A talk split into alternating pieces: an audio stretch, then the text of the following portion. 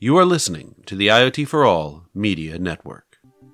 Hello, everyone, and welcome to another episode of the IoT for All podcast. I'm your host, Ryan Chacon, and on today's episode, we have Francois Baldassari, the CEO and co founder of Memfault. He, uh, the, the company is focused on being the first cloud based observability platform purpose built for IoT devices that brings the flexibility, speed, and innovation of software development to the hardware side of development. Um, so we talk a lot about embedded software, how it's changed over the last decade, the challenges IoT device developers have had in monitoring, updating, and securing devices. We also talk about uh, some of the experience that, that that they're able to share around the uh, building cutting edge IoT devices for things like Oculus and Pebble, and what they took away from it, what advice um, they kind of share with you, as well as best practices for IoT device management during the development and the production phases. So a lot of good information here. Uh, I think you'll find a ton of value in this conversation. But before we get into this episode, if any of you out there are looking to enter the fast growing and profitable IoT market, but don't know where to start, check out our sponsor, Leverege. Leverege's IoT solutions development platform provides everything you need to create turnkey IoT products that you can white label and resell under your own brand. To learn more, go to IoTchangesEverything.com. That's IoTchangesEverything.com. And without further ado, please enjoy this episode of the IoT for All podcast. Welcome, Francois, to the IoT for All podcast. Thanks for being here this week. Thanks, Ryan. It's a pleasure to be here. Very excited for the conversation ahead.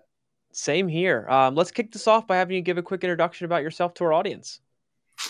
Yeah, absolutely. So, my name is Francois, um, and I'm an embedded software engineer. Um, I've been building devices that you've heard of, like the, the Pebble smartwatch, the Oculus Quest virtual reality headsets. Oh. Um, and I started my career building much less exciting devices when I built servers at Sun Microsystems. But I think more pertinent to, to what we're talking about today, I'm the founder of, and CEO of a company called Memfault, where we've been thinking really hard about embedded software and IoT and, and, and how to make the lives of engineers who are building the future uh, uh, easier and better. Fantastic. So I, I, I guess I have to ask you before we dive in further about your what you did with uh, with Oculus. Yeah, so I joined Oculus originally as just another embedded software engineer. Um, it was it was shortly after the the Facebook acquisition, and uh, and at that time, you know, Oculus was was growing like crazy. I think that I joined, there were maybe 500 people. By the time I left, I think there were 5,000 people. So you can imagine it was it was there was a lot going on. But the really exciting thing I got to do is work on Oculus Quest and the transition from this PC VR, where you plugged in your VR headset into a PC right. into standalone VR um, and, and these kind of all-in-one devices. If you've never tried Oculus Quest, it's an amazing experience. Oh, yeah, um, I, I have one. That's why I had to ask. yeah, and I was lucky enough that that I ended up leading the embedded software team, so I got to see not just you know the code itself, but also think about how do we build these devices and and right, right, how right. do we make these teams more efficient. Fantastic. Um, so so let's let's talk a little bit more about Memfault and the company um, uh, on your from your side of things. Talk about a little bit high level, kind of what you all do, role you all play in IoT, and I'm also curious to just hear about the opportunity you saw to kind of build this and uh, and, and and and kind of bring this, you know, to to be a company. Yeah, I'm going to, to answer your questions a little bit backwards, and I'll start with the how because I think it explains the what we do. Um, you know, in 2014, I was an engineer at a company called Pebble that made smartwatches. So, you know, devices on your wrists that get your notifications and have sensors, all kinds of things. Um, and at Pebble, you know, although we were firmware engineers building firmware, the you know the the the, the way that we all build firmware, um, you know, we were struggling with a lot of things that that um, actually are, are traditionally traditionally software problems because our, our, watch was so complicated, it had a multi-threaded operating system. It had third-party applications. You could install apps on it. Um, it had a UI. You know, because it was so complex, we had a lot of software running on it, and so we updated it every couple of weeks, introduced some new features, right. introduced some new bugs, and inevitably we'd spend our lives just tracking down problems like the Bluetooth not connecting or the mm. watch, you know, running out of battery, things like that. That would take you know all of my time. Right. People would just mail those watches back to us and we cracked them open. It required a hammer and a heat gun because they were glued together. It was a really arduous process. And then we'd connect our debugger and we'd eventually figure out what might have happened to the device.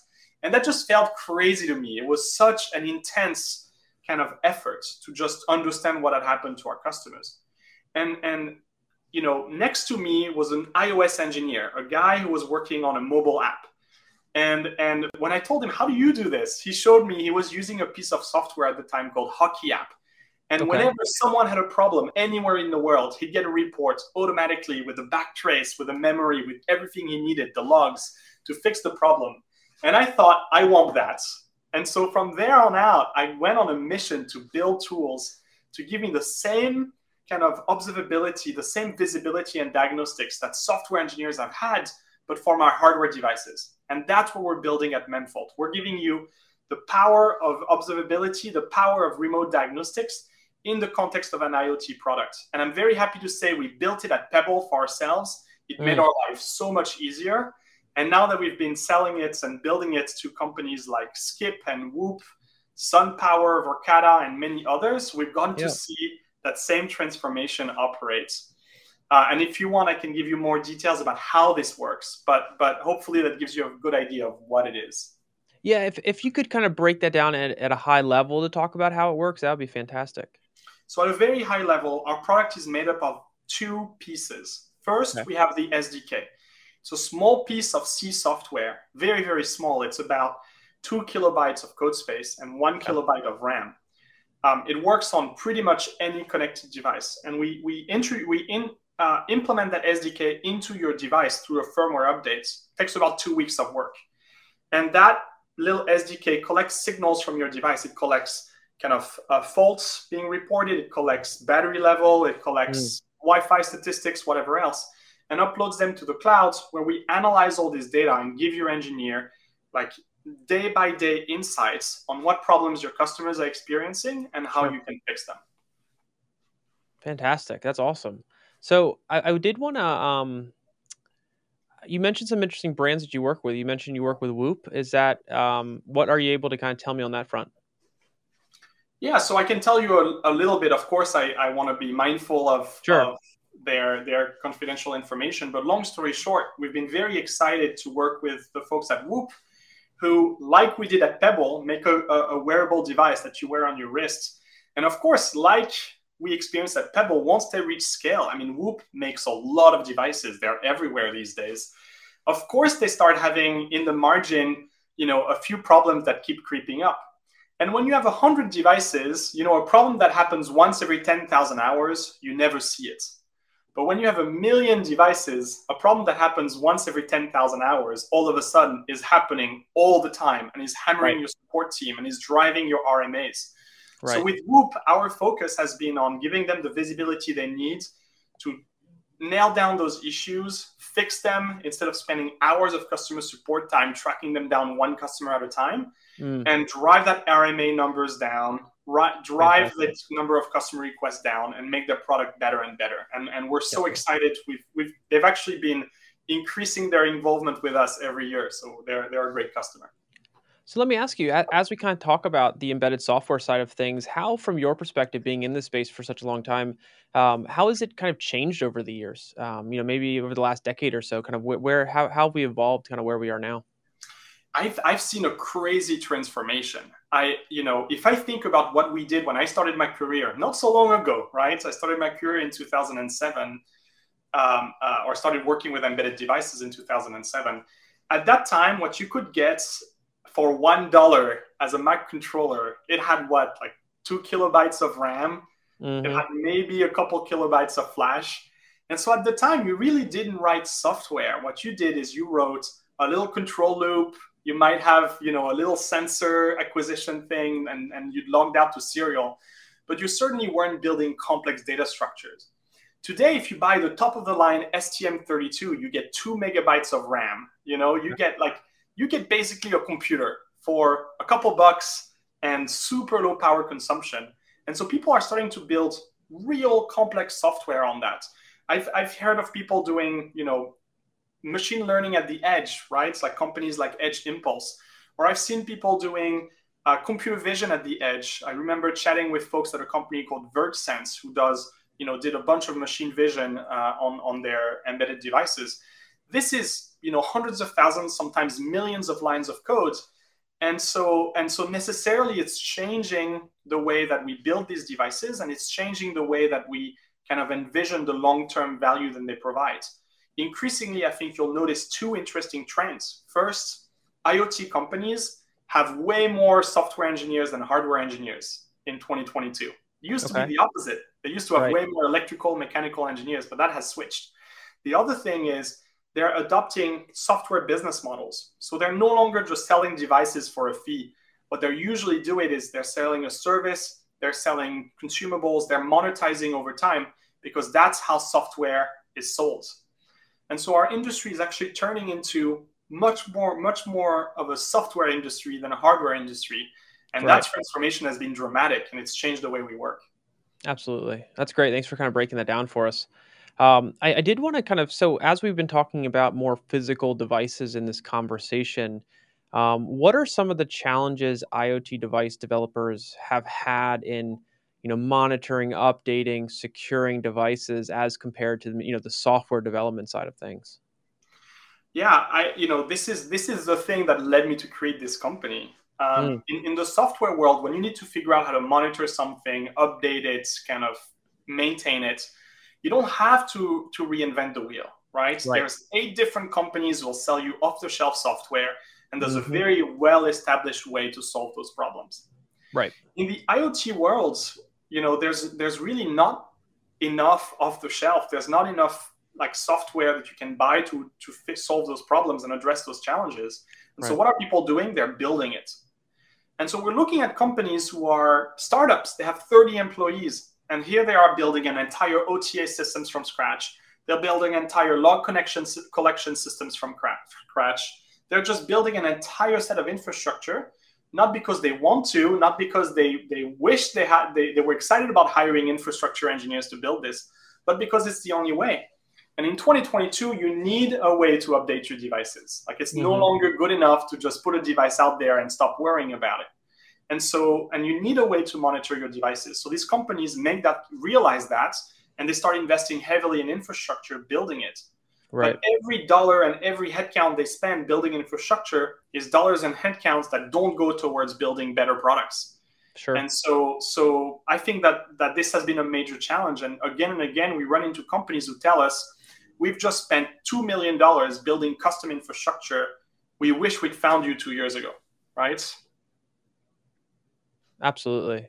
That's um it's always been an interesting conversation when we kind of talk about the two different sides of this, right? The software side and the device, um, uh, the hardware side of things. So it's interesting to kind of get your perspective and and really tie this back into the company you built is actively solving a problem that is very very apparent. Yeah, absolutely, and and and I think that's you talk about the software side versus the hardware side. Um, and it's funny because in our heads, those are such different dichotomies. We really mm. think about hardware and software as different disciplines. But what I'm seeing is increasingly they're doing really, really similar work, but they're sure. doing it very, very differently. And so over time, I believe that we will we will unify engineering practices and we will unify the way we work. Sure. And that we'll look back at this time where we thought of hardware and software as completely distinct things yeah. as a time where we hadn't figured it out yet. Sure, and in IoT, I mean, it kind of they, I mean, they they have to work together. I mean that that's that's how we're successful in the deployments, or or we're not if they're not if they're not thought about in the same light. Um, so that's a very good point. I did want to also kind of ask you to to to share some thoughts on if we're if you know we have device developers out there, companies that are working in device management what are some of the things you've noticed from like that are best practices when it comes to the development and production of devices themselves and kind of integrating that in on the embedded side and the uh, on the software side and so forth? Yeah i think there, there's uh, three things that okay. companies who build hardware maybe need to spend a little bit or increasingly will find themselves thinking about. Okay. The first one is security I think that historically we've gotten away with, I think maybe fewer investments in security in the hardware space than than the software industry has had to reckon with, and increasingly it's coming back to bite us. Right? We see, you know, IP cameras being repurposed to create botnets. We see people's devices being remotely disabled or or or being used to spy on folks. Um, you know, for example, I, I, I, own a baby monitor and I'm very, yep. very mindful that that not be used to watch my baby from the internet, right? Of course. Those are real concerns. Uh, yeah. Uh, concerns. And so I think that, you know, early in the development cycles, companies need to build a security strategy. And it can be as simple as starting to secure your OTA update, right? Like mm-hmm is you know cryptographically sign your firmware to make sure nobody else is loading firmware on your devices uh, but but you that's number one number two is you know employ cryptography to secure the link between your device and the cloud whether you're just yep. doing you know tls or even mtls just thinking about this up front and employing standards where possible it will save you a ton of time and more more importantly it will save you from that terrible terrible phone call you might receive two years from now about the fact that your device got compromised. Right. Um, so that's I think that's top of mind. The other one is of course sustaining. I think as as hardware engineers, we get so focused on shipping. You know, it's you go through EVT, DVT, PVT. You work so hard. You you know go to the manufacturing lines to debug, test fixtures, and then the product is out, and you feel like you're done. And the reality is that that today that's no longer true. You're not done when the device leaves the factory mm. because these devices are connected to the clouds. They provide ongoing value. They they potentially need to evolve as the customer need evolves.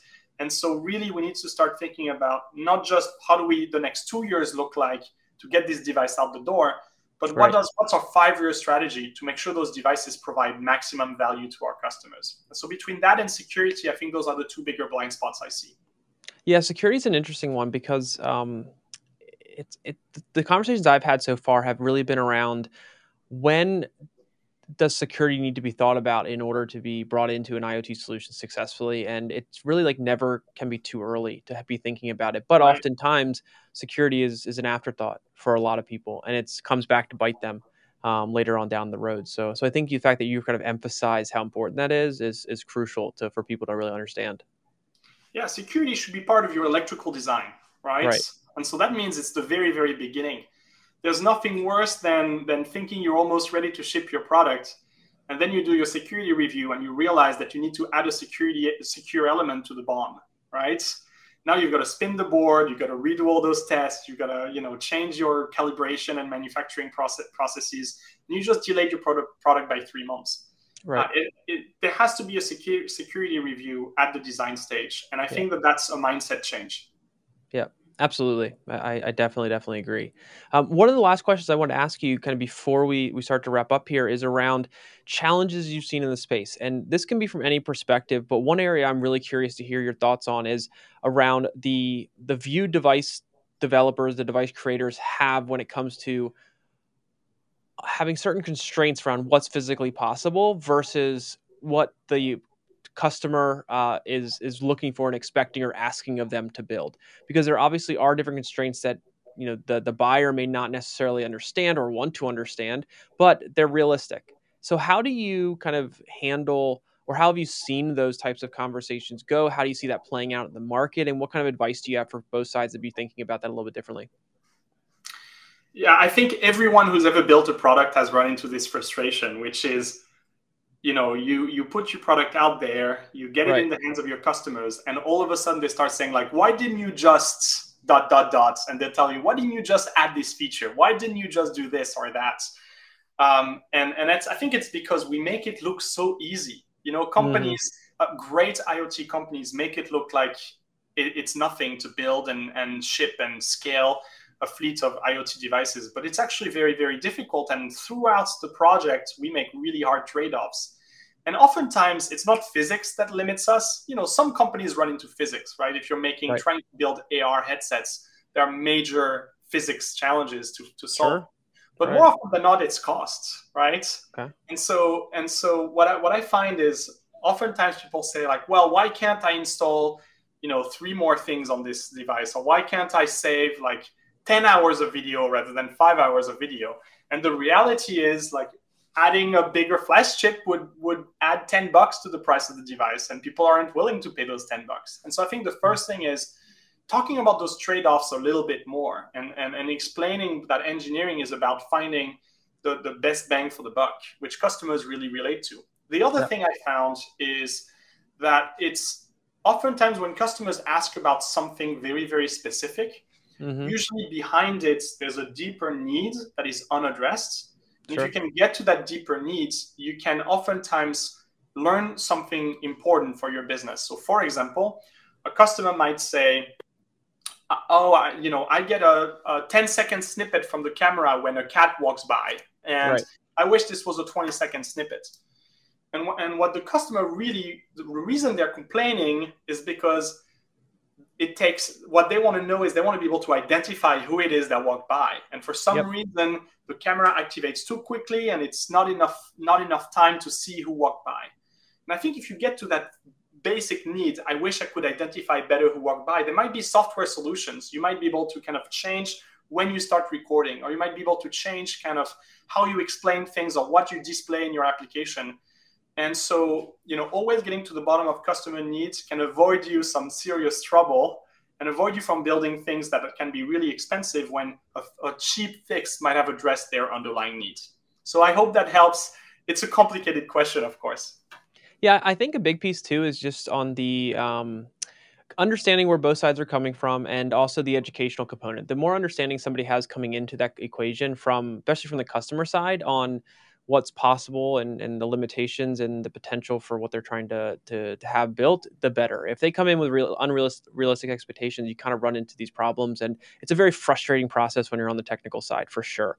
So, um, so that that makes a lot of sense, and, and I appreciate you kind of shedding some light on that because it, it is something that I don't think people really understand how much of a of a, um, a, a block that can cause at times, even um, uh, when, when you kind of get into those kinds of conversations. One thing I'd like to add on this topic is sure. that oftentimes customers what they say is different from what they really want. right. And so and so I always push people to look at the data, right? Like, yep. Make sure you collect the right information so that you can actually make some some data driven decisions about what your customers are actually doing with your product. And that's right. something, of course, that we help with. There are other ways to do it, but the, the most important thing I'll say is get your get your hands on the data and, and see what you can actually read from that. Absolutely, uh, that's great advice. Um, this conversation has been very enlightening. Thank you so much for for taking the time to do this. Um, I did want to ask, so for our audience out there who wants to learn more, kind of what Memfault's doing, kind of you know what you have going on, follow up to anything we talked about here today. What's the best way they can reach out? Yeah, so the best way to reach out is to find us on our website at memfault.com. That's the name of the company.com. You can also find us on Twitter. The handle is Memfault. Um, hopefully, easy enough to remember. Last but not least, we're always excited to hear from people. So don't hesitate to shoot us an email at hello okay. at memfault.com. Fantastic. And anything kind of uh, on the horizon that we should be on the lookout for and paying attention to coming out of the company soon? Yeah, what I'm what I'm really really excited about is the idea of fleet sampling, which okay. is you know imagine you have 10 million devices out there Sure. And you want to know what the top problems are with them. Okay. You know, one thing you could do is instrument all 10 million devices, but that's going to cost you a lot of money because it's a lot sure. of data. Sure. But what we find is that if you instrument 10% of those devices or even 5% of those devices, you can get 90% of insights. So wow. this is something we're working on selecting the right sample of devices to give you mm-hmm. those insights and tell you what your top problems are for sure. 10 times cheaper. Wow. Fantastic. Well, we'll be on the lookout for that, and um, we'll make sure we link up the, the Twitter handle, the com- the website, all the different information about the organization, and all the um, the, the push that we do when we promote this, all the descriptions and so forth. So, um, I really implore kind of our comp- our, our audience out there to, to reach out and, and learn more about what you're doing. So, I think what you have going on is fantastic. So, so thanks again for your time. Really appreciate it. Thank you, Ryan, and thank you for your extremely thoughtful question. I love the conversation. Absolutely. All right, everyone, thanks again for joining us this week on the IoT for All podcast. I hope you enjoyed this episode, and if you did, please leave a rating or review and be sure to subscribe to our podcast on whichever platform you're listening to us on. Also, if you have a guest you'd like to see on the show, please drop us a note at ryan at iotforall.com, and we'll do everything we can to get them as a future guest. Other than that, thanks again for listening, and we'll see you next time.